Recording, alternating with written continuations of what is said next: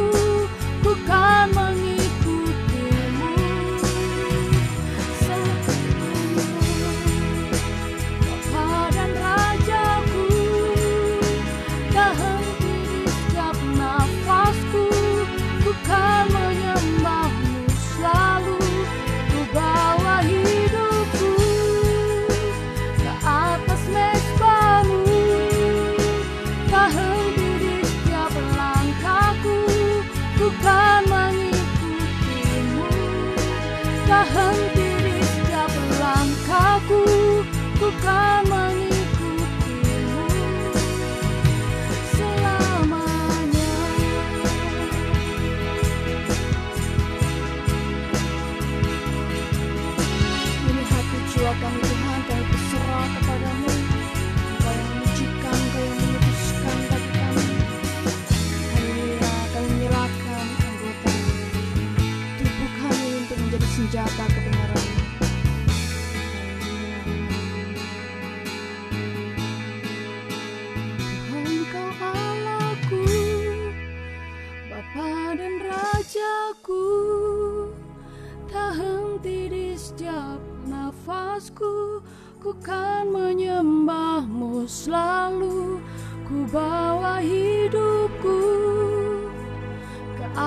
mesbamu, tak henti di setiap langkahku, ku kan mengikutimu selamanya. Amin. Kepada Bapak Pendeta Ciftari dipersilakan untuk memimpin ibadah di dalam doa.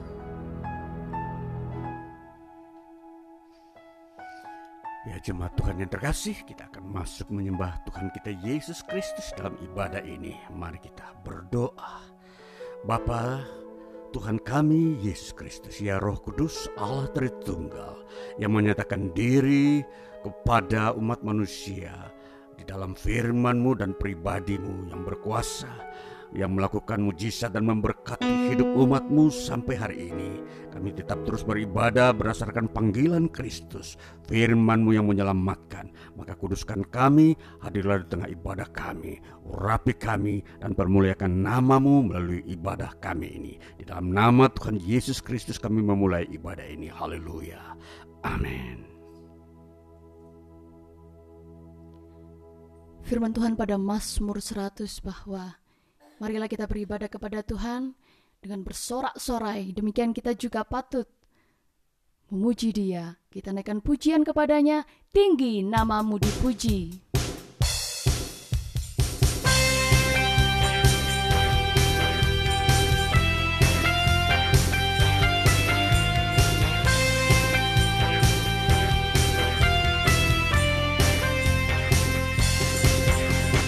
Besar dari ku harapkan. Bukti dari segala yang tak kulihat. Iman berikan ku kekuatan. Untuk melakukan perkara yang hebat. Bersama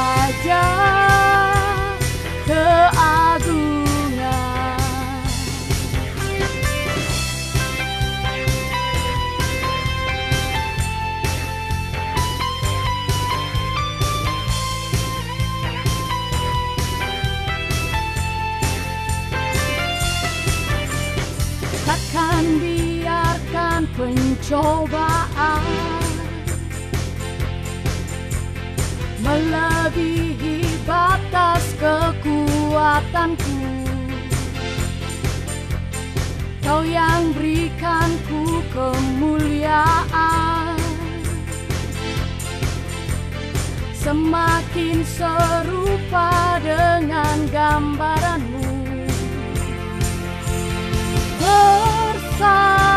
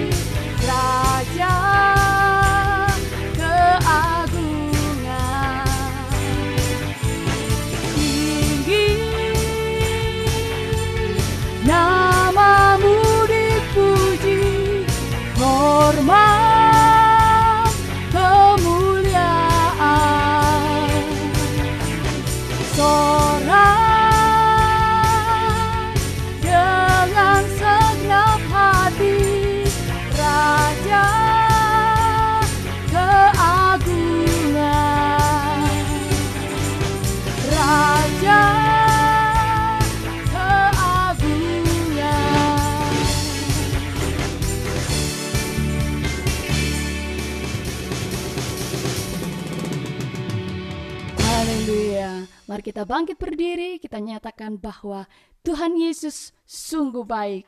Pujian sebab dia baik, mengantarkan kita tetap memuji dengan sorak-sorai bagi dia. Haleluya.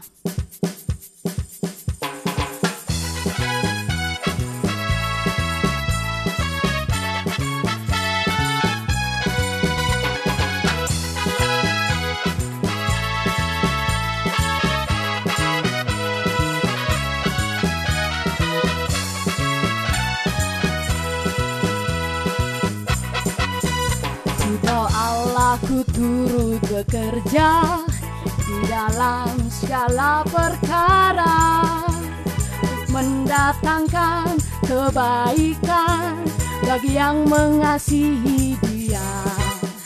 Saat lewati gunung dan lembah ku takkan takut bahaya.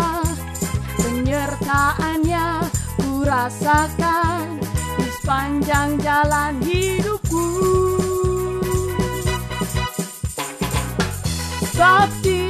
baik Ku angkat tangan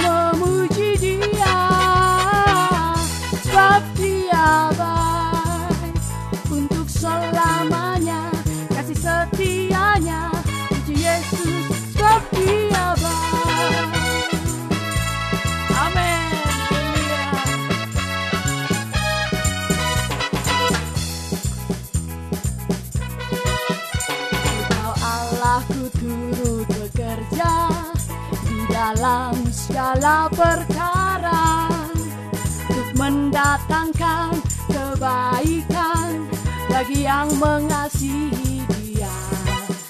Saat lewati gunung dan lembah, ku takut bahaya. Penyertaannya ku rasakan di sepanjang jalan hidupku. Sebab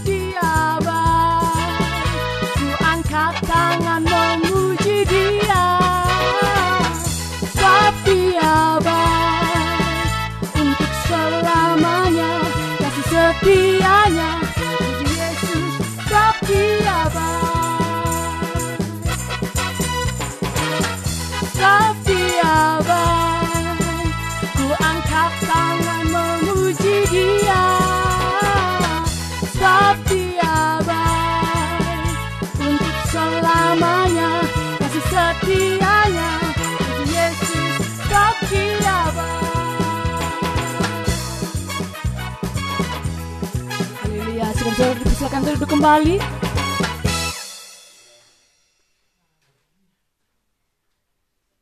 Tiba waktunya bagi saudara-saudara ingin memberikan kesaksian, dipersilahkan.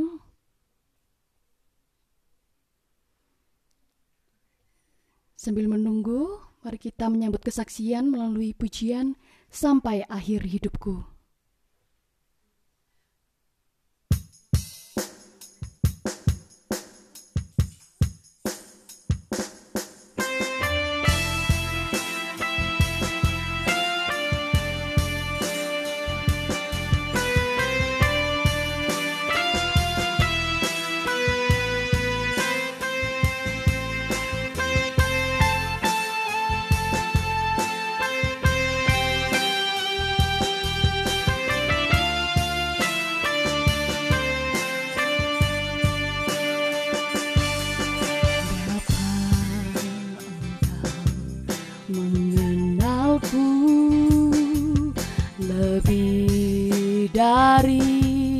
Siapa pun engkau tahu ceritaku dan isi hatiku. Tak peduli masa lalu engkau tetap memiliku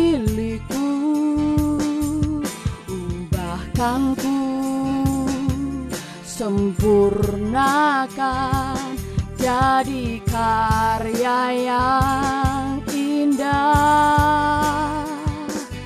Kini aku percaya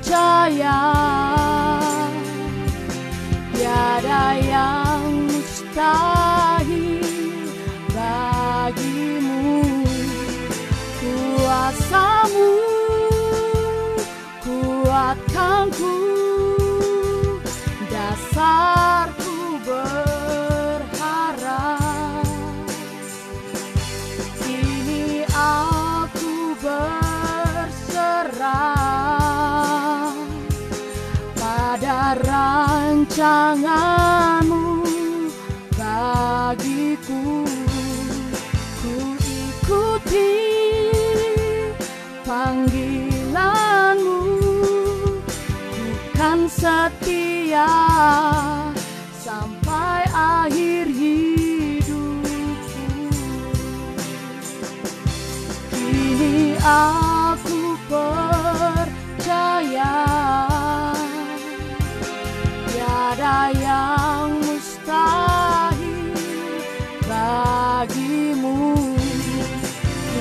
Kuasamu kuatkanku Dasarku berharap.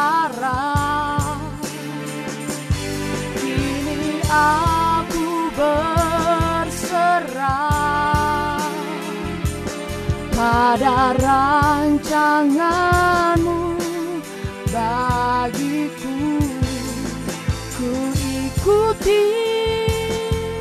panggilanmu.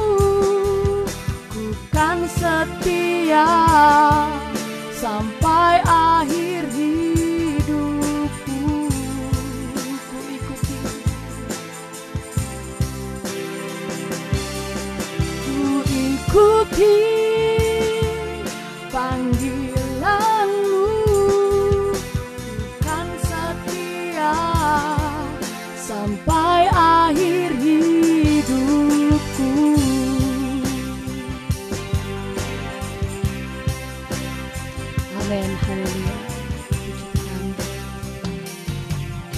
saudara-saudara yang ingin memberikan kesaksian dipersilahkan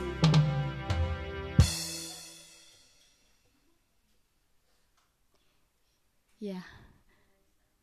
Silakan Ibu Siska.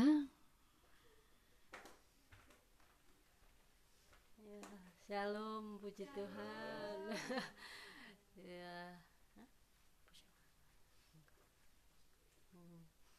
Ya, saya menyaksikan cinta kasih Tuhan cuma bisa mengatakan Tuhan itu baik dalam kehidupan kita. Jadi selama perjalanan hidup banyak hal Tuhan eh, buat, Tuhan nyatakan semakin ke sini semakin luar biasa penyertaan Tuhan. Saya pribadi hanya bisa bersyukur, berterima kasih betapa Tuhan itu nyata baik dalam kehidupan saya, anak-anak. Jadi ini nangis. Bersyukur luar biasa Tuhan itu kok baik sekali kalau kita pikirkan ah kita nggak mampu nggak bisa nggak nggak mungkin. Tetapi dengan Tuhan itu apa pun bisa apa pun jadi Tuhan nyatakan itu pertolongannya itu nyata aku ini ada denganmu pasti aku menolongmu lah itu. Yang kami sekeluarga rasakan dan yang memang saya tanamkan ke anak-anak itu lakukan saja jalankan saja berdoa selebihnya nanti Tuhan yang berkarya itu di hidup kita. Karena kita nggak akan mampu kalau eh, mengandalkan pikiran kita kemampuan kita. Jadi itu aja. Kiranya ini menguatkan kita semua bahwa dalam segala hal apa pun itu Tuhan itu pasti menyertai. Tidak ada yang sulit apa itu itu biasa. Itu memang sudah menjadi bagian hidup gitu. Nggak ada yang mulus-mulus saja mudah-mudah saja itu tidak ada. Tetapi jika mengandalkan Tuhan pasti semua itu terlampaui terlewati dan apa ya kelegaan itu ada. Gitu kepuasan itu ada. Oh luar biasa Tuhan ya gitu. Jadi kita mengucap syukur itu ada. Dan belajar memang mengucap syukur dalam segala hal itu tidak hanya dengan kata-kata ya. Praktek itu yang memang harus kita pelajari betul. Oh ini tak bersyukur. Kalau cuman pas diberkati itu oh bersyukur. Itu gampang. Semua orang bisa. Tetapi di saat kita sulit tapi terima kasih Tuhan itu luar biasa. Itu ada rasa tersendiri yang kita akan bisa merasakan penyertaan Tuhan ya di saat-saat seperti itu itu aja kesaksian dari saya terima kasih Puji Tuhan, ya. Sungguh apa pun panggilan hidup kita dalam segala profesi ya yang memang Tuhan rindukan pada diri kita adalah melakukan perintah firman-Nya setia terus kepadanya. Haleluya. Mari kita bersama-sama melanjutkan pada pembacaan kitab Yeremia Yeremia 38 ayat 1 hingga 28.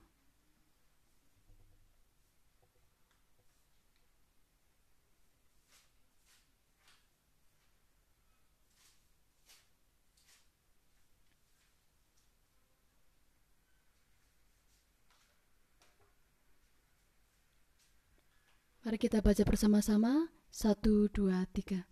Yeremia dimasukkan ke dalam perigi ia tertolong oleh Ebed Melek. Tetapi Sefaca bin Matan, Gedalia bin Pasyur, Yukal bin Selemia, dan Pasyur bin Malkia mendengar perkataan yang tidak henti-henti diucapkan oleh Yeremia kepada segenap orang banyak itu. Beginilah firman Tuhan, siapa yang tinggal di kota ini akan mati karena pedang, karena kelaparan, dan karena penyakit sampar tetapi siapa yang keluar dari sini mendapatkan orang Kasdim, ia akan tetap hidup. Nyawanya akan menjadi jarahan baginya dan ia tetap hidup. Beginilah firman Tuhan, kota ini akan pasti diserahkan ke dalam tangan tentara Raja Babel yang akan merebutnya. Maka berkatalah para pemuka itu kepada raja, Baiklah orang ini dihukum mati, sebab sebenarnya dengan mengatakan hal-hal seperti itu, maka ia melemahkan semangat prajurit-prajurit yang masih tinggal di kota ini dan semangat segenap rakyat. Sungguh orang ini tidak mengusahakan kesejahteraan untuk bangsa ini, melainkan kemalangan. Raja Zedekia menjawab, Baiklah, ia ada dalam kuasamu, sebab raja tidak dapat berbuat apa-apa menentang kamu. Maka mereka mengambil Yeremia dan memasukkannya ke dalam perigi milik Pangeran Malkia yang ada di pelataran penjagaan itu. Mereka menurunkan Yeremia dengan tali. Di perigi itu tidak ada air, hanya lumpur, lalu terperosoklah Yeremia ke dalam lumpur itu. Tetapi ketika didengar Ebed Melek, orang Ethiopia itu, ia seorang sida-sida yang tinggal di istana raja, bahwa Yeremia telah dimasukkan ke dalam perigi. Pada waktu itu, raja sedang duduk di pintu gerbang Benyamin. Maka keluarlah Ebed Melek dari istana raja itu, lalu berkata kepada raja, Ya tuanku raja, perbuatan orang-orang ini jahat dalam segala apa yang mereka lakukan terhadap Nabi Yeremia, yakni memasukkan dia ke dalam perigi. Ia akan mati kelaparan di tempat itu, sebab tidak ada lagi roti di kota. Lalu raja memberi perintah kepada Ebed Melek, orang Ethiopia itu katanya, Bawalah tiga orang dari sini dan angkatlah Nabi Yeremia dari pergi itu sebelum ia mati. Ebed Melek membawa orang-orang itu dan masuk ke istana raja, ke gudang pakaian di tempat perbendaharaan. Dari sana ia mengambil pakaian yang buruk-buruk dan pakaian yang robek-robek, lalu menurunkannya dengan tali kepada Yeremia di perigi itu. Berserulah Ebed Melek, orang Ethiopia itu kepada Yeremia, taruhlah pakaian yang buruk-buruk dan robek-robek itu dibawa ke tiakmu sebagai ganjal tali. Yeremia pun berbuat demikian. Kemudian mereka menarik dan mengangkat Yeremia dengan tali dari perigi itu. Demikianlah Yeremia tinggal di pelataran penjagaan itu. Pembicaraan terakhir dengan Raja Zedekia. Raja Zedekia menyuruh orang membawa Nabi Yeremia kepadanya di pintu yang ketiga pada rumah Tuhan. Berkatalah raja kepada Yeremia, Aku mau menanyakan sesuatu kepadamu. Janganlah sembunyikan apa-apa kepadaku. Jawab Yeremia kepada Zedekia, Apabila aku memberitahukannya kepadamu, tentulah engkau akan membunuh aku, bukan? Dan apabila aku, engkau tidak juga akan mendengarkan aku. Lalu bersumpahlah Raja Zedekia dengan diam-diam kepada Yeremia, katanya, Demi Tuhan yang hidup yang telah memberi nyawa ini kepada kita, Aku tidak akan membunuh engkau dan tidak akan menyerahkan engkau ke dalam tangan orang-orang yang berusaha mencabut nyawamu itu. Sesudah itu berkatalah Yeremia kepada Sedekia, Beginilah firman Tuhan Allah semesta alam, Allah Israel. Jika engkau keluar menyerahkan diri kepada para perwira Raja Babel, maka nyawamu akan terpelihara, dan kota ini tidak akan dihanguskan dengan api. Engkau dengan keluargamu akan hidup tetapi jika engkau tidak menyerahkan diri kepada para perwira Raja Babel, maka kota ini akan diserahkan ke dalam tangan orang-orang Kasdim yang akan menghanguskannya dengan api. Dan engkau sendiri tidak akan luput dari tangan mereka. Kemudian berkatalah Raja Sedekia kepada Yeremia, Aku takut kepada orang-orang Yehuda yang menyeberang kepada orang Kasdim itu. Nanti aku diserahkan ke dalam tangan mereka, sehingga mereka mempermainkan aku. Yeremia menjawab, Hal itu tidak akan terjadi. Dengarkanlah suara Tuhan dalam hal apa yang kukatakan kepadamu, maka keadaanmu akan baik dan nyawamu akan terpelihara.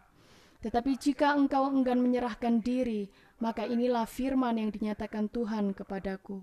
Sungguh, semua perempuan yang masih tinggal di istana Raja Yehuda digiring keluar ke hadapan para perwira Raja Babel sambil berseru, Engkau diperdayakan, dikalahkan oleh sahabat-sahabatmu. Tetapi baru saja kakimu terperosok ke dalam lumpur, mereka sudah berpaling pulang. Semua istrimu dan anak-anakmu akan digiring keluar ke hadapan orang-orang Kasdim itu, dan engkau sendiri tidak akan terluput dari tangan mereka. Tetapi engkau akan tertangkap oleh Raja Babel, dan kota ini akan dihanguskan dengan api. Lalu berkatalah Zedekia kepada Yeremia, Janganlah ada orang yang mengetahui tentang pembicaraan ini, supaya engkau jangan mati. Apabila para pemuka mendengar bahwa aku telah berbicara dengan engkau, lalu mereka datang meminta kepadamu, beritahukanlah kepada kami apa yang telah kau katakan kepada raja dan apa yang telah dikatakan raja kepadamu. Janganlah sembunyikan kepada kami, supaya engkau jangan kami bunuh.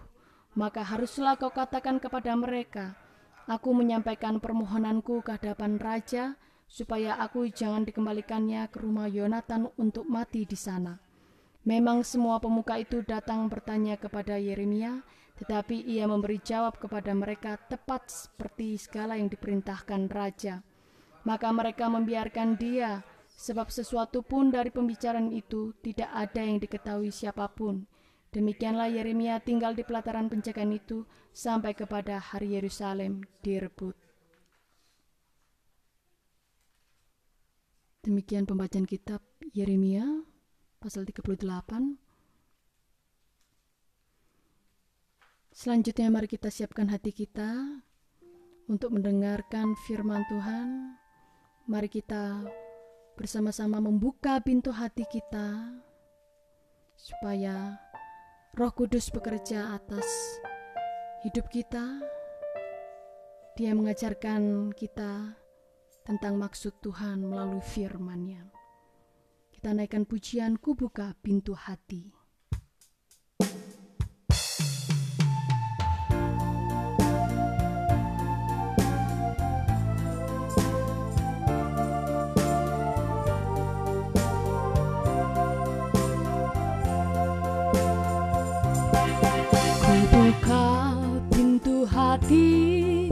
Bagimu Tuhan.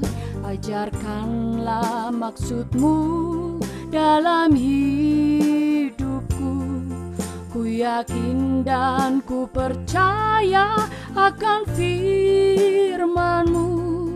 Terangi daku dengan sinar kasihmu. Ingat sabdamu Ku tak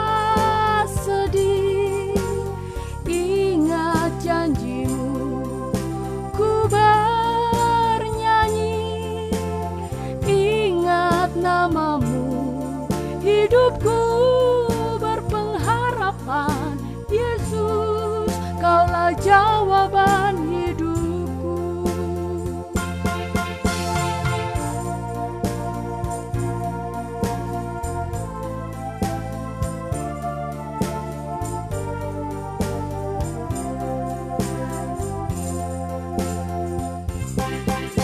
Buka pintu hati bagimu Tuhan. Ajarkanlah maksudmu dalam hidupku. Ku yakin dan ku percaya akan firmanmu. Terangi daku dengan sinar kasihmu. Ingat sabdamu Ku tak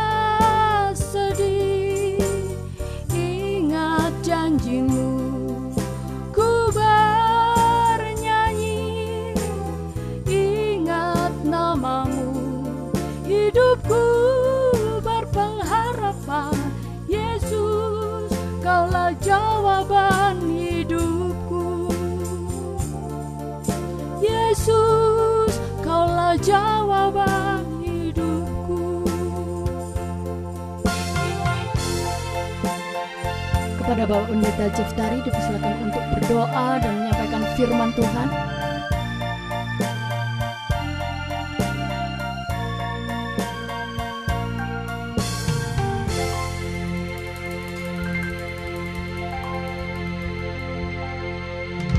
Baik, jemaat Tuhan yang terkasih, ini saatnya kita akan mendengarkan firman Tuhan dan sebelumnya mari kita berdoa.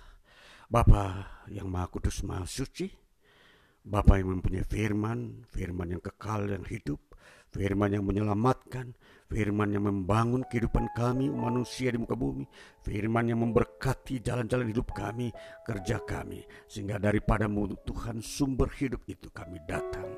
Kami mendengarkan firman-Mu sebagai wujud persekutuan kami dengan Dikau Tuhan kami Yesus Kristus, Bapa yang telah menyatakan diri dalam pribadi Yesus Kristus yang datang ke dalam dunia dan menyatakan kehendakmu kepada umat manusia. Itulah sebabnya kami umatmu di akhir zaman ini mendengarkan firmanmu lagi dan kami masuk dalam persekutuan ini. Berfirman dan bekerja di dalam kuasa roh kudusmu. Karena kami ingin diberkati hidup kami olehmu memasuki hidup kami seterusnya. Dalam nama Tuhan Yesus Kristus kami mau mendengarkan firmanmu. Haleluya. Amin. Ya saudara yang dikasih oleh Tuhan Yesus Kristus di hari ini sungguh kita berbahagia dan kita selalu diberkati Tuhan. Dan tentunya kita akan terus memasuki dalam pengalaman-pengalaman hidup kita disertai oleh Tuhan. Dan tentunya kita akan melihat kesaksian-kesaksian hidup kita selalu uh, berisikan pertolongan-pertolongan Tuhan. Dan tentunya uh, di dalam ibadah kita ini kita sesungguhnya Uh, bukan sekedar kita datang untuk uh, bersekutu di antara saudara-saudara seiman, tetapi jauh lebih dalam dari itu adalah kita mau diberkati oleh Tuhan, baik melalui firman-Nya, kuasanya yang memang harus nyata bahwa hidup kita berbakti kepada Kristus itu mempunyai nilai, mempunyai makna dan tidak kosong di dalam hidup ini. Mari mari kita membaca dari firman Tuhan yang terambil dari kisah Rasul pasal 9 ayat pertama hingga yang ketiga dan kemudian disambung dengan kitab Roma pasal yang pertama ayatnya yang 16 hingga 17 dan kita mulai membaca yang bagian pertama kisah Rasul pasal 9 ayat 1 sampai ketiga mulainya mulai demikian. Saulus bertobat Sementara itu berkobar-kobar hati Saulus untuk mengancam dan membunuh murid-murid Tuhan. Ia menghadap imam besar dan meminta surat kuasa daripadanya untuk dibawa kepada majelis-majelis Yahudi di Damsik, supaya jika ia menemukan laki-laki atau perempuan yang mengikuti jalan Tuhan, ia menangkap mereka dan membawa mereka ke Yerusalem. Ayat yang ketiga, dalam perjalanan perjalanannya ke Damsik, ketika ia sudah dekat kota itu, tiba-tiba cahaya memancar dari langit mengelilingi, mengelilingi dia. Ya, itu bagian yang pertama.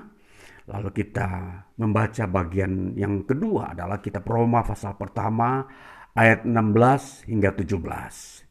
Injil itu kekuatan Allah. Sebab aku mempunyai keyakinan yang kokoh dalam Injil. Karena Injil adalah kekuatan Allah yang menyelamatkan setiap orang yang percaya. Pertama-tama orang Yahudi, tetapi juga orang Yunani. Sebab, sebab di dalamnya nyata kebenaran Allah yang bertolak dari iman dan memimpin kepada iman. Seperti ada tertulis, orang benar akan hidup oleh iman. Ya, saudara yang terkasih, demikian kita uh, telah mendengar bagian, kedua bagian firman Tuhan ini. Baik, mari saudaraku yang terkasih, kita mau melihat apa maksud Tuhan di dalam bacaan kita di hari ini. Yang tentunya saya memberikan tema hari ini adalah dari profil menuju konsep. Ya, itu tema memang kelihatannya uh, ilmiah dan uh, kurang men, uh, masuk ke dalam dunia praktis, tetapi baiklah saya akan menjelaskan kenapa profil bisa menuju kepada konsep. Saudara, kalau kita masuk dalam dunia akademis, dunia pendidikan teologi, ya, tentunya kita akan berhadapan dengan apa yang disebut konsep.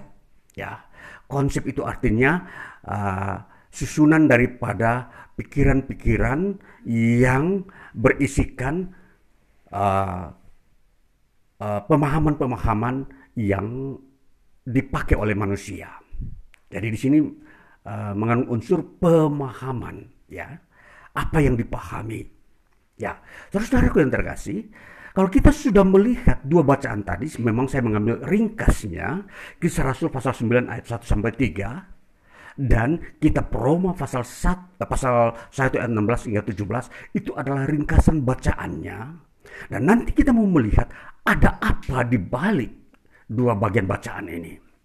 Yang pertama saya mau melihat memperlihatkan kepada kita dulu Uh, bacaan dari kisah Rasul pasal 9 ayat 1 sampai 3 ini adalah berisikan tentang profil atau uh, keadaan diri yang menyangkut diri seseorang yang disebut di sini dikatakan sebagai uh, seorang yang bernama Saulus.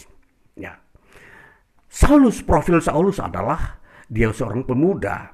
Dan pada saat minggu lalu saya sudah uh, me menyampaikan bagaimana seorang muda yang beriman itu uh, benar-benar uh, diperhatikan oleh Rasul Paulus ketika dia tua dan dia mempersiapkan Timotius untuk menjadi uh, pelanjut atau penerus ya.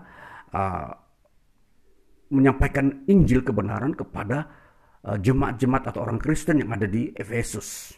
Nah, kali ini di sini saya mau kembali flashback kepada uh, pribadi Saulus yang dia juga pernah muda. Inilah profilnya dia dalam kisah Rasul pasal 9 bahwa Saulus yang dulunya bernama uh, Saulus dan kemudian setelah menjadi rasul dia menjadi Paulus ini sesuatu yang uh, berkesan bagi kehidupan iman Kristen.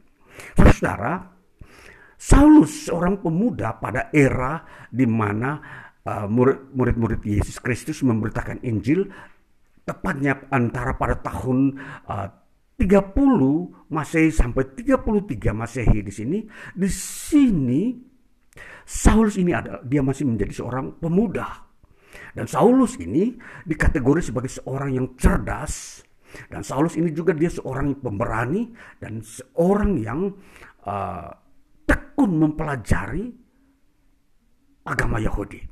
Nah ini tiga uh, karakter atau tiga uh, unsur yang ada dalam pribadi Saulus ini yang membuat dia begitu giat di dalam menganiaya orang Kristen pada tahun-tahun itu. Jadi tepatnya ketika pada tahun 33 Masehi, Saulus ini ketika hadir di kota Yerusalem, di situ memang Yerusalem sebagai pusat pemberitaan uh, Injil Yesus Kristus. Dan tentunya para saksi-saksi hidup mengenai Injil Yesus Kristus ini, mereka itu uh, berkumpul di Yerusalem dan memberitakan itu kepada orang-orang Yahudi lainnya. Dan ternyata di sini masih banyak orang Yahudi yang tidak mau menerima Injil yang diajarkan oleh para rasul Yesus Kristus ini. Dan tentunya alasannya kuat sekali karena begitu bertentangan. Mereka harus uh, meninggalkan Taurat dan menerima Yesus Kristus. Dan ini sesuatu yang sukar uh, memang dikerjakan oleh orang Yahudi kecuali oleh kuasa Roh Kudus. Nah, inilah uh, uh, kondisi yang sebenarnya terjadi antara Injil dan Taurat. Dan perjalanan sejarah pemberitaan Injil terjadi ketika si Saulus ini dia uh, hadir di tengah-tengah uh, penganiayaan terhadap Stefanus yang dilempari dengan batu oleh uh, para imam-imam dan tua-tua uh, di kota Yerusalem terhadap Stefanus yang menyatakan bahwa Yesus itu adalah Mesias. Dan ini yang menjadi uh, pokok uh, permasalahan yang memperguncingkan orang Yahudi dengan orang Kristen atau dengan kata lain antara penganut-penganut ajaran Yahudi dengan murid-murid Yesus yang menganut Injil. Dan di sinilah Saulus mulai tampil. Dia seorang pemuda yang masih berusia 33 tahun, begitu energik, dan begitu cerdas dan berani di dalam menganiaya orang-orang Kristen. Inilah profil Paulus. Jadi kita mau memperhatikan bagaimana profilnya seorang yang bernama Saulus ini berubah menjadi seorang yang memiliki konsep iman. Nanti perjalanannya saya akan sampaikan bahwa dari profil menuju konsep inilah dari satu sosok yang bernama Saulus. Jadi ada di dalam satu pribadi yaitu seorang yang bernama Saulus ini dari seorang yang uh, profilnya uh, begitu membenci Injil berubah menjadi mencintai Injil dan membela Injil. Ini keunikan dan ini bukan karya manusia. Seseorang tidak bisa berubah secara drastis dalam waktu singkat kecuali karya Tuhan. Itulah sebabnya Ketika perjalanan Paulus yang namanya sebelumnya Saulus ingin melakukan sebuah penganiayaan terhadap orang Kristen yang ada di kota Damsik.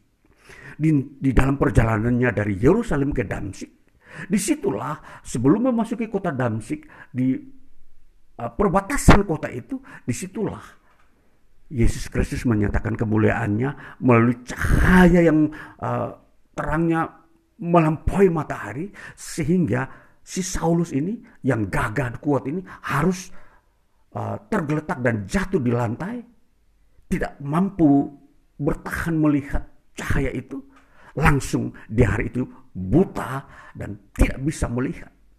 Dan di situlah Yesus berbicara kepada dia dari surga. Hai Saulus, mengapa engkau menganiaya aku?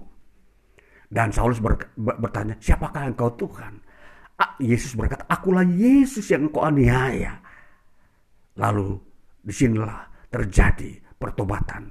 Saulus yang seorang jahat menjadi bertobat dia berhadapan dengan Yesus secara langsung di mana Yesus uh, menyatakan bahwa engkau telah menganiaya Yesus dalam kondisi keilahian ini maka di sinilah Paulus atau Saulus ini dia berubah drastis dari pembenci uh, Kristen menjadi pecinta Kristen di pintu gerbang Damsik.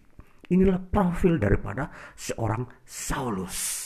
Nah, saudara-saudara yang terkasih, di dalam uh, kita mau melihat bagaimana uh, profil seorang yang bernama Saulus ini, dia setelah bertobat, dia beralih kepada seorang pemberita Injil yang semula menjadi seorang penganiaya, penganiaya orang Kristen Justru dia menjadi pemberita Injil.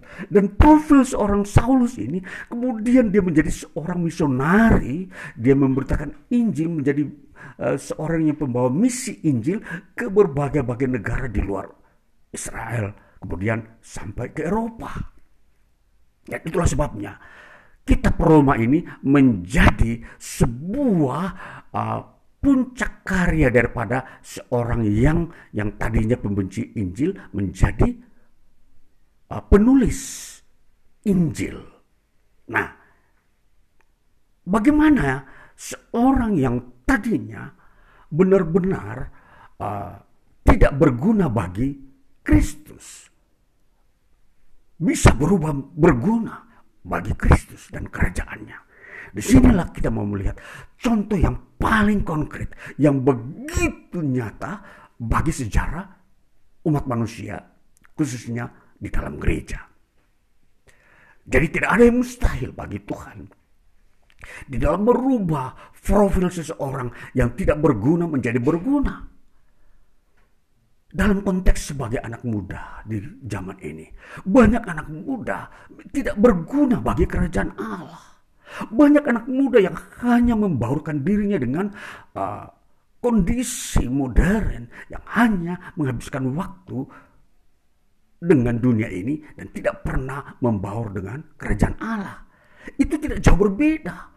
Walaupun kondisi anak muda sekarang ini bukanlah seorang profil yang mirip dengan Saulus pada waktu muda, pembenci Injil, penganiaya eh, jemaat. Tetapi dalam situasi dan kondisinya tidak jauh berbeda. Ialah tidak berguna. Kalau kita melihat bagaimana seorang muda uh, menghabiskan waktunya di luar gereja atau tidak pernah terlibat membaca Alkitab atau kitab suci, tidak pernah uh, memuji Tuhan.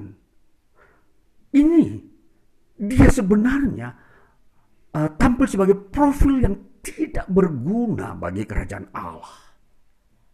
Jadi memang sengaja saya tampilkan bagaimana profil seorang Saulus ini di dalam firman Tuhan yang tercatat dalam kisah Rasul memperlihatkan bahwa betapa sungguh seorang uh, yang tidak berguna bisa menjadi berguna melalui proses pertobatan.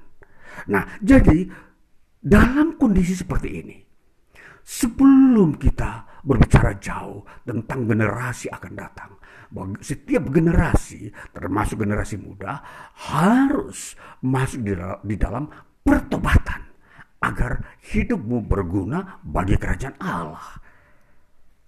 Selanjutnya saudara-saudara, kita memperhatikan profil seorang Saulus ini yang telah berubah menjadi Paulus. Setelah dia menjadi seorang rasul yang ke-13 dari antara murid-murid atau murid-murid Yesus yang 12 itu. Maka di sini dikatakan dia mempunyai prinsip hidup menjadi seorang yang beriman. Mari kita baca di dalam kisah Rasul pasalnya yang ke-20 ayat 24. Kita baca dulu bagaimana prinsip hidup profil seorang yang bernama Saulus ini men, yang uh, semula pembenci Injil menjadi seorang yang berprinsip di dalam Injil. Kisah Rasul pasal 20 ayatnya yang ke-24 bunyinya demikian.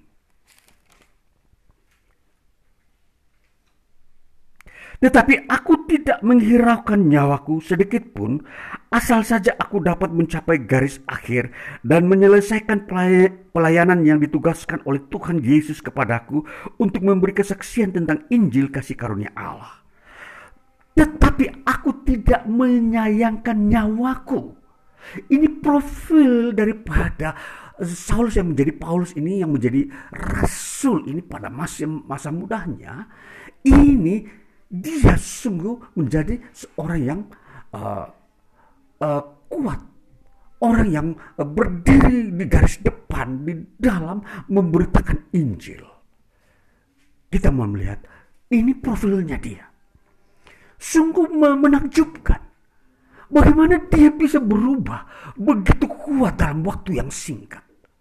Tentunya di dalam kekuatan ke keilahian. Itu pertanda bahwa keilahian di dalam Yesus Kristus itu sungguh ajaib bisa merubah karakter seseorang yang tidak berguna atau seseorang yang memang uh, sangat membenci kebenaran bisa menjadi berkorban untuk kebenaran dirinya Dia tidak menyayangkan nyawanya sedikit pun demi dia menyelesaikan panggilan Tuhan Yesus untuk memberitakan Injil. Ini Saulus. Kita perhatikan berapa banyak orang yang mengalami perubahan-perubahan seperti Saulus. Begitu drastis, begitu cepat di dalam peralihan hidupnya. Saudara, kalau kita melihat generasi saat ini, kita menemukan seseorang yang berubah drastis dalam uh, masa mudanya sangat sulit. Untuk melihat seorang yang berumur 30 tahun, dia yang yang katakanlah dia uh, seorang yang tidak bisa beribadah atau tidak mau beribadah kepada Tuhan atau tidak pernah membaca Alkitab bisa berubah drastis menjadi seseorang yang mengikuti studi teologi yang tekun mempelajari Alkitab.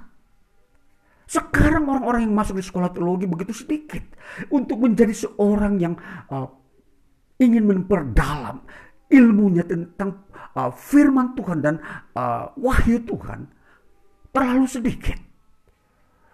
Tidak sebanding dengan orang-orang yang mengikuti studi-studi sekuler yang uh, ber, bertebaran di berbagai-bagai wilayah. Berbagai jurusan telah uh, dibukakan yang uh, memenuhi uh, kebutuhan-kebutuhan generasi muda saat ini. Yang saudara-saudaraku yang terkasih.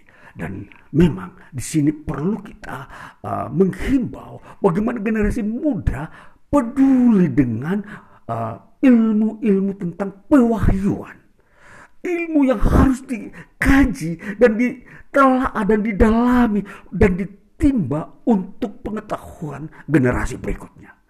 Sebab tanpa wahyu, sebuah generasi akan lenyap dan hilang di bawah arus kerusakan moral.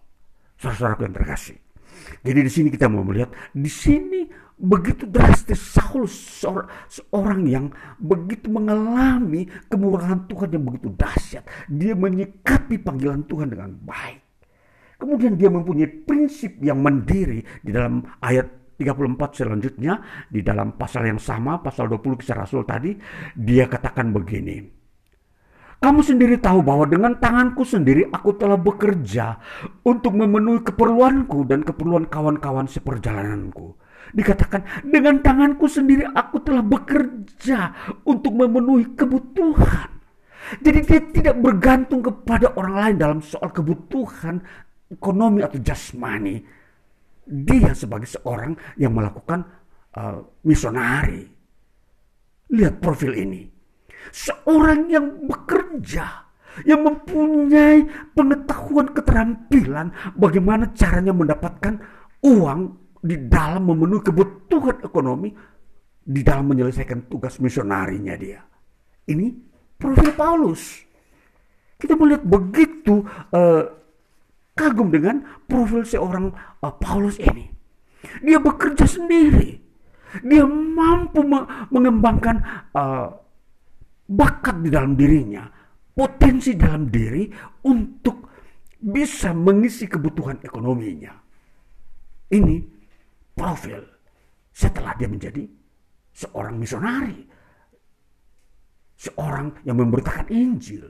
Yang pergi ke belahan-belahan dunia Asia, keluar dari Yerusalem, pergi me, eh, menyelusuri daerah-daerah yang terpencil. Ini seorang yang uh, uh, ditampilkan dalam pribadi seorang Paulus. Lalu dikatakan lagi, ayat 35 sambung ayat di pasal yang sama. Dalam segala sesuatu telah kuberikan contoh kepada kamu bahwa dengan bahwa dengan bekerja demikian kita harus membantu orang-orang yang lemah dan harus mengingat pekerjaan Tuhan Yesus sebab ia sendiri telah mengatakan adalah lebih berbahagia memberi daripada menerima menjadi moto hidup seorang Paulus lebih baik memberi daripada menerima. Muncul ini akibat daripada karya Injil Yesus Kristus merubah seseorang yang egois menjadi seorang pemurah hati. Ini saudara-saudara perhatikan karya Injil ini begitu ajaib. bahwa Yesus Kristus datang untuk merubah uh, uh, pribadi seseorang agar berguna bagi kerajaan Allah untuk masa yang akan datang. Nah, ini saudara, kalau kita memperhatikan hal ini, ini berarti bahwa semua orang bisa Tuhan rubah sama seperti Paulus. Seorang yang bisa bekerja, seorang yang bisa uh, memberi dengan dasar mana iman yang dia terima dari Kristus Yesus. Nah ini saudara, dari semua ini maka beralih kepada puncaknya di mana ketika Paulus menjadi seorang yang telah tua ketika dia berumur uh, memasuki umur 60 tahun bayangkan dari 33 sampai ke 60 ada 23 tahun atau 27 tahun ya. Dia baru menemukan konsep yang kita baca dalam kitab Roma pasal 1 ayat 16 dikatakan demikian. Kita baca Sebab aku mempunyai keyakinan yang kokoh dalam Injil. Karena Injil adalah kekuatan Allah yang menyelamatkan setiap orang yang percaya. Pertama-tama orang Yahudi, tetapi juga orang Yunani. Ayat 17. Sebab di dalamnya nyata kebenaran Allah yang bertolak dari iman dan memimpin kepada iman. Seperti ada tertulis orang benar akan hidup oleh iman. Ini yang didapatkan disimpulkan oleh seorang yang profilnya Saulus tadi yang kita sudah lihat bahwa dari seorang egois dan sarkastis, suka pembunuh, menjadi seorang yang beriman. Itu ditemukan hanya di dalam Injil, dalam Yesus Kristus. Yesus Kristus mampu merubah pribadi seorang yang buruk menjadi seorang yang berpotensi.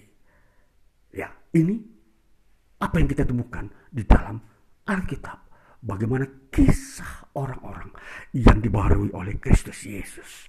Lalu kita melihat bahwa dia memiliki kesimpulan bahwa aku mempunyai keyakinan yang kokoh dalam Injil.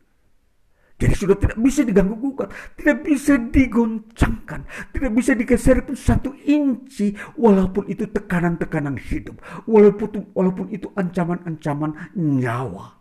Paulus tidak bergeser karena dia tahu keselamatan di dalam Injil yang dia temukan dalam Yesus Kristus. Saudara, ini saudara, ini temuan baru oleh sang Paulus melalui pewahyuan yang dia terima dari Yesus Kristus. Bahwa Injil itu adalah kekuatan Allah Kekuatan yang seperti apa? Yang menyelamatkan dan melepaskan orang dari keterpurukan menuju kepada kemerdekaan yang membuat orang itu bahagia. Ini kekuatan. Ini mujizat. Ini dahsyat yang bisanya bisa dikerjakan oleh Yesus Kristus. Saudara, akhirnya kita menemukan bahwa di dalam iman Kristen intinya adalah terjadi pembaharuan terjadi peningkatan kualitas hidup. Jadi Injil membawa manusia kepada hakikat manusia yang kudus dan berharga di mata Allah. Ini kesimpulan dari pengalaman seorang Paulus ini.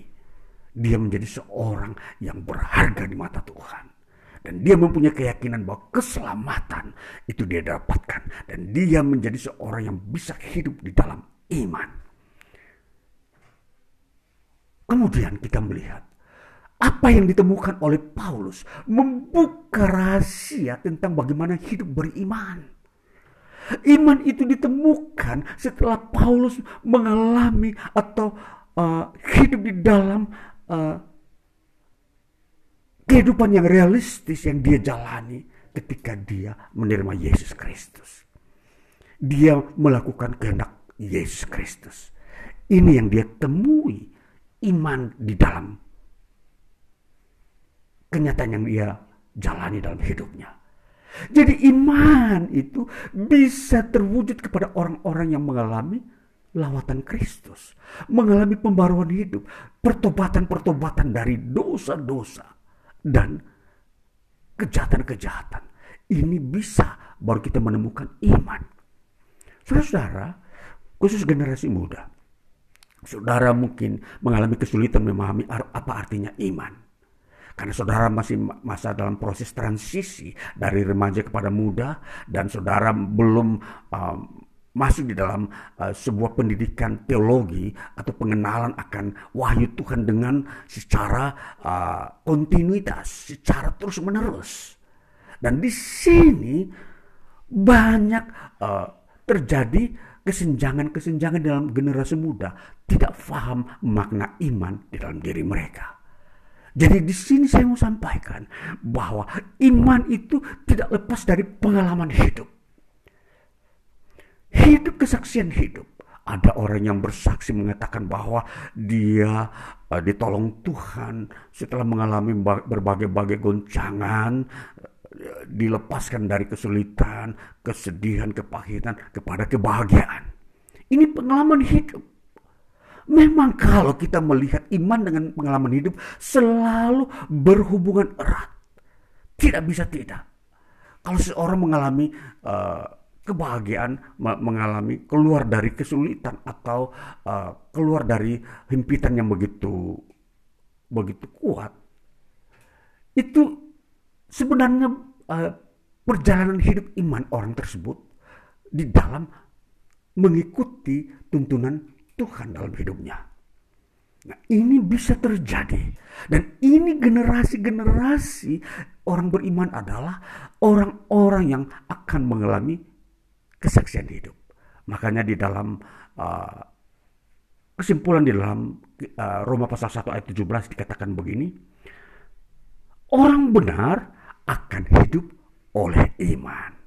Nah, jadi kalau ini sudah menjadi sebuah status orang benar akan hidup oleh iman. Nah, jadi bagaimana kita uh, mengerti uh, orang benar ini itu tidak bisa terlepas daripada iman. Atau sebaliknya, orang yang uh, sudah memiliki iman ini akan menuntun dia menjadi seseorang yang disebut benar di hadapan Allah. Nah, ini lahir dari sebuah profil seorang Saulus menjadi seorang uh, penemu konsep tentang iman.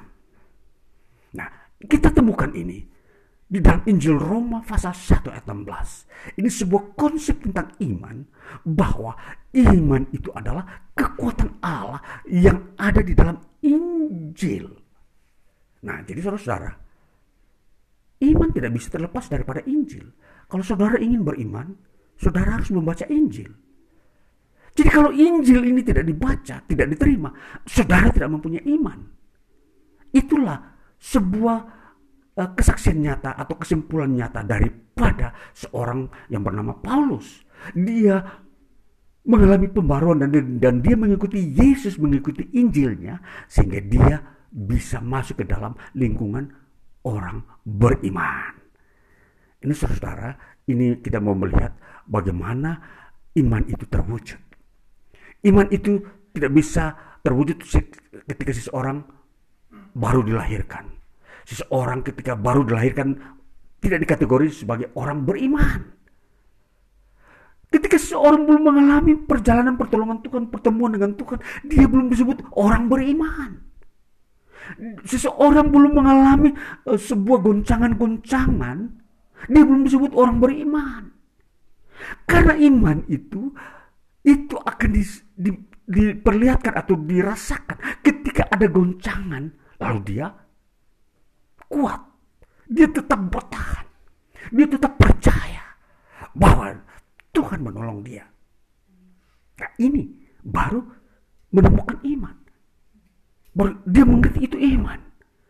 Jadi anak muda, kalau engkau baru mas memasuki era di mana mau memasuki dunia pengalaman, maka di sini engkau akan baru mau belajar tentang iman. Itulah sebabnya saya sampaikan Tekunlah membaca kitab suci. Belajar terus menerus. Jangan tinggalkan waktu-waktu membaca Alkitab. Karena di sini engkau akan menemukan bagaimana uh, tetap kuat dalam iman ketika ada goncangan di dunia ini. Nah, itulah sebabnya di dalam profil seorang Paulus ini kita belajar dari dia. dia bagaimana mengalami pertolongan Tuhan. Bahkan di dalam kehidupannya dia dia uh, diselimuti dengan uh, penyertaan-penyertaan Tuhan dan kebenaran-kebenaran Tuhan, wahyu Tuhan dibukakan melalui dia. Karena begitu uh, kuatnya dia uh, di dalam imannya kepada Yesus Kristus. Dan kemudian kita melihat bahwa dunia ini sampai hari ini dunia kekristenan itu lahir daripada karya-karya perjuangan seorang yang bernama Paulus ini. Saudara dan saya tidak akan mungkin mendengar Injil dan menjadi Kristen kalau bukan dari seseorang bernama Paulus ini. Ini begitu uh, bersejarah. Nama, namanya dia uh, juga dikenang di dalam seluruh perjalanan sejarah iman Kristen di dunia ini. Sang Paulus, profil yang menakjubkan, yang memang kalau ditelusuri dia manusia yang uh, agak aneh di dalam masa pertumbuhannya. Dan di sini Tuhan melakukan tanda-tanda keajaiban di dalam dirinya. Saudara, di dalam menyimpulkan semua ini, kita mau melihat bahwa iman kita ini tidak bisa kita lepaskan daripada Injil. Sebagaimana teladan yang disediakan atau ditampilkan oleh Paulus ini. Dia tidak pernah sedikit pun keluar dari Injil. Dia tetap berpegang kepada ajaran Kristus. Dia tidak mau mengawinkan ajaran Kristus dengan budaya-budaya dan kepercayaan-kepercayaan kuno yang tidak berasal dari Injil. Ini kekuatan yang begitu kuat di dalam pribadi seorang bernama Paulus. Jadi kita membangun iman kita. Kita mau membutuhkan seorang teladan. Siapakah? Yaitu Paulus. Dia seorang yang betul-betul kita harus teladani. Baca pribadinya dia. Kita buka uh, bagaimana profil Paulus. Dan memang hanya terdapat dalam kisah Rasul yang kita sudah baca ini. Di situ terbuka. Dan di dalam surat-surat yang dia tulis. Dia juga membukakan dirinya bahwa dia juga seorang yang uh, bertahan menderita. Yang uh, dia terima selama dia menjadi seorang misionari. Ini kekuatan yang dimiliki oleh seorang Paulus dan akhirnya saudara-saudara, dalam kesempatan ini, kesimpulan dari firman Tuhan ini adalah kita mau dituntun untuk menjadi seorang yang beriman sampai selesai mengakhiri tugas pelayanan. Menjadi seorang yang beriman sampai akhir hidup sama seperti seperti Paulus ini. Dan biarlah kita hidup di dalam iman uh, setiap pergantian tahun pergantian zaman, iman tetap terus ada di dalam diri kita. Itulah yang menjadi kita benar di hadapan Kristus Yesus. Tuhan Yesus memberkati kita. Haleluya. Amin. Baik, mari kita masuk dalam doa syafaat kita. Kita membutuhkan campur tangan Tuhan untuk menolong kita di dalam memasuki hari-hari hidup kita Berikutnya kita berdoa. Tuhan Yesus kami bersyukur karena hari ini kami mendengarkan firman-Mu mengenai profil seorang yang bernama Saulus dan dia menjadi seorang rasul yang mempunyai prinsip yang kuat dan dia mengajarkan kepada kami umat Kristen untuk hidup beriman. Hidup beriman itu akan membawa kami orang-orang yang berkenan kepada Kristus Yesus. Disebut orang-orang benar, orang-orang yang akan memperoleh keselamatan di pada era di mana Kristus Yesus datang pada hari yang kali yang kedua. Kami bersyukur teguhkan kami dalam persekutuan kami di hari ini kami bersekutu dengan dikau dan firmanmu telah dibukakan kepada kami untuk uh, mempertegas kami untuk membangun jiwa rohani kami lagi bahwa beriman itu adalah uh, diperhadapkan dengan berbagai kondisi yang tidak mengenakan di dunia ini. Supaya kami teguh kuat itulah sebabnya membaca firman Alkitab sebagai uh, kekuatan kami. Dan kami terus berjalan dalam iman memasuki hari-hari kami seterusnya. Berkati dan meteraikan firman-Mu bagi kami umat-Mu yang mendengarkan tempat ini yang hadir di tempat ini.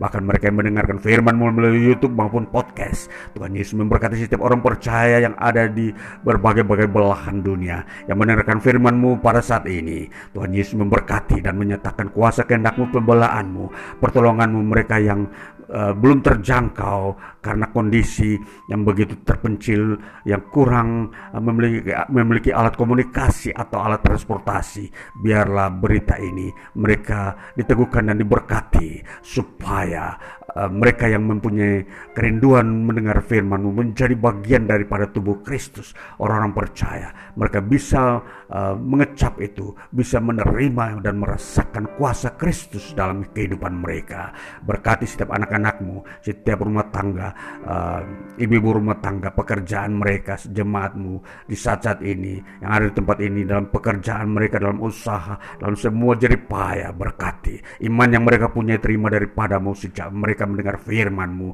Ini akan mendampingi mereka, bahwa mereka teguh kuat, tetap mencari firmanmu dan hadiratmu untuk mereka uh, berdiri dan mempunyai prinsip iman dalam hidup ini bahwa uh, berjuang sampai akhir, tetap kuat dalam iman itu menjadi prinsip iman seseorang yang uh, mau dianggap setia dan layak kepadamu.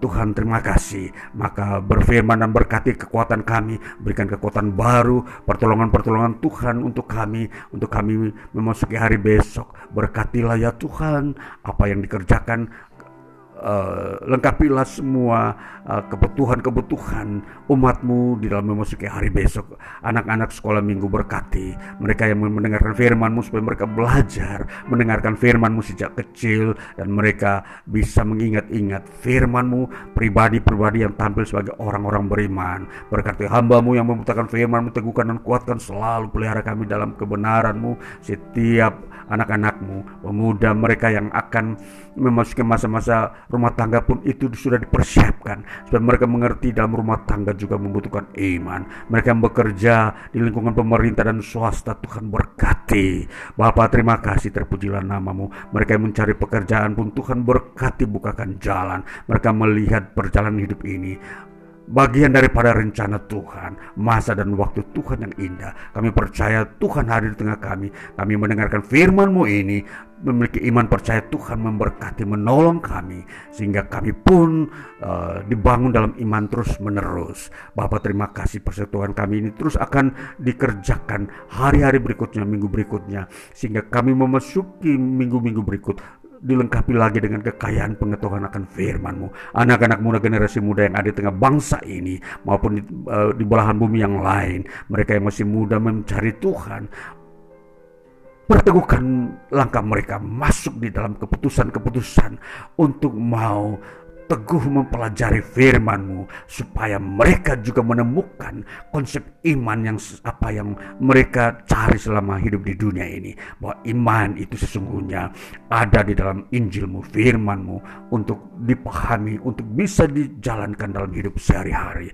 Terpujilah Bapa dalam Yesus Kristus. Berkati juga pemerintahan kami supaya kondisi-kondisi yang ada di tengah bangsa kami tetap baik dan aman dan setiap orang dapat uh, berhak mengisi hidupnya untuk mencari kehidupan dan kebenaran supaya kebenaran itu memerintah atas kehidupan bangsa kami dan kehidupan kemanusiaan secara utuh di tengah-tengah dunia ini. Kami berdoa Roh Kudus menolong setiap kondisi dan pemberitaan Injil dan gereja-gereja Tuhan berkati untuk memberitakan Injil agar banyak orang uh, layak masuk hidup dalam iman. Terima kasih Tuhan Yesus kami telah berdoa kepadamu biarlah berkat Tuhan dari surga memperkaya memperlengkapi hidup kami masuk dalam kebenaran kelengkapan-kelengkapan karunia Roh Kudus sehingga kami semua kuat karena Tuhan ada di tengah kami. Terima kasih Bapak kuduskan kami, maka berkat yang kami terima daripada Bapa dalam Kristus Yesus dan Roh Kudus turun dari surga supaya memenuhi hidup kami berkat jasmani dan rohani kesehatan damai sejahtera memperlengkapi hidup kami. Maka biarlah berkat Tuhan dari surga kasih daripada Allah Bapa persekutuan dengan Tuhan Yesus Kristus. Dan penghiburan Roh Kudus menyertai kami semua umatmu dari hari ini terus sampai selama-lamanya. Dan kami berdoa sesuai dengan apa yang Tuhan ajarkan kepada kami. Bapa kami yang di surga dikuduskanlah namamu datanglah kerajaanmu jadilah kehendakmu di bumi seperti di surga Berikanlah kami pada hari ini makanan kami yang secukupnya dan ampunilah kami akan kesalahan kami seperti kami juga mengampuni orang yang bersalah kepada kami. Dan janganlah membawa kami ke dalam pencobaan tetapi lepaskanlah kami daripada yang jahat. Karena engkau yang punya kerajaan kuasa dan kemuliaan sampai selama-lamanya Terima kasih Yesus. Terima kasih Yesus. Puji syukur hanya bagimu Ya Allahku Ya Tuhanku terima kasih Yesus. Terima kasih Yesus Puji syukur hanya bagimu. Terima kasih. Yesus Bapak terima kasih untuk kasih berkat dan firman-Mu yang kau berikan bagi kami hari ini. Dalam nama Tuhan Yesus Kristus kami berdoa dan bersyukur. Haleluya. Amin. Puji Tuhan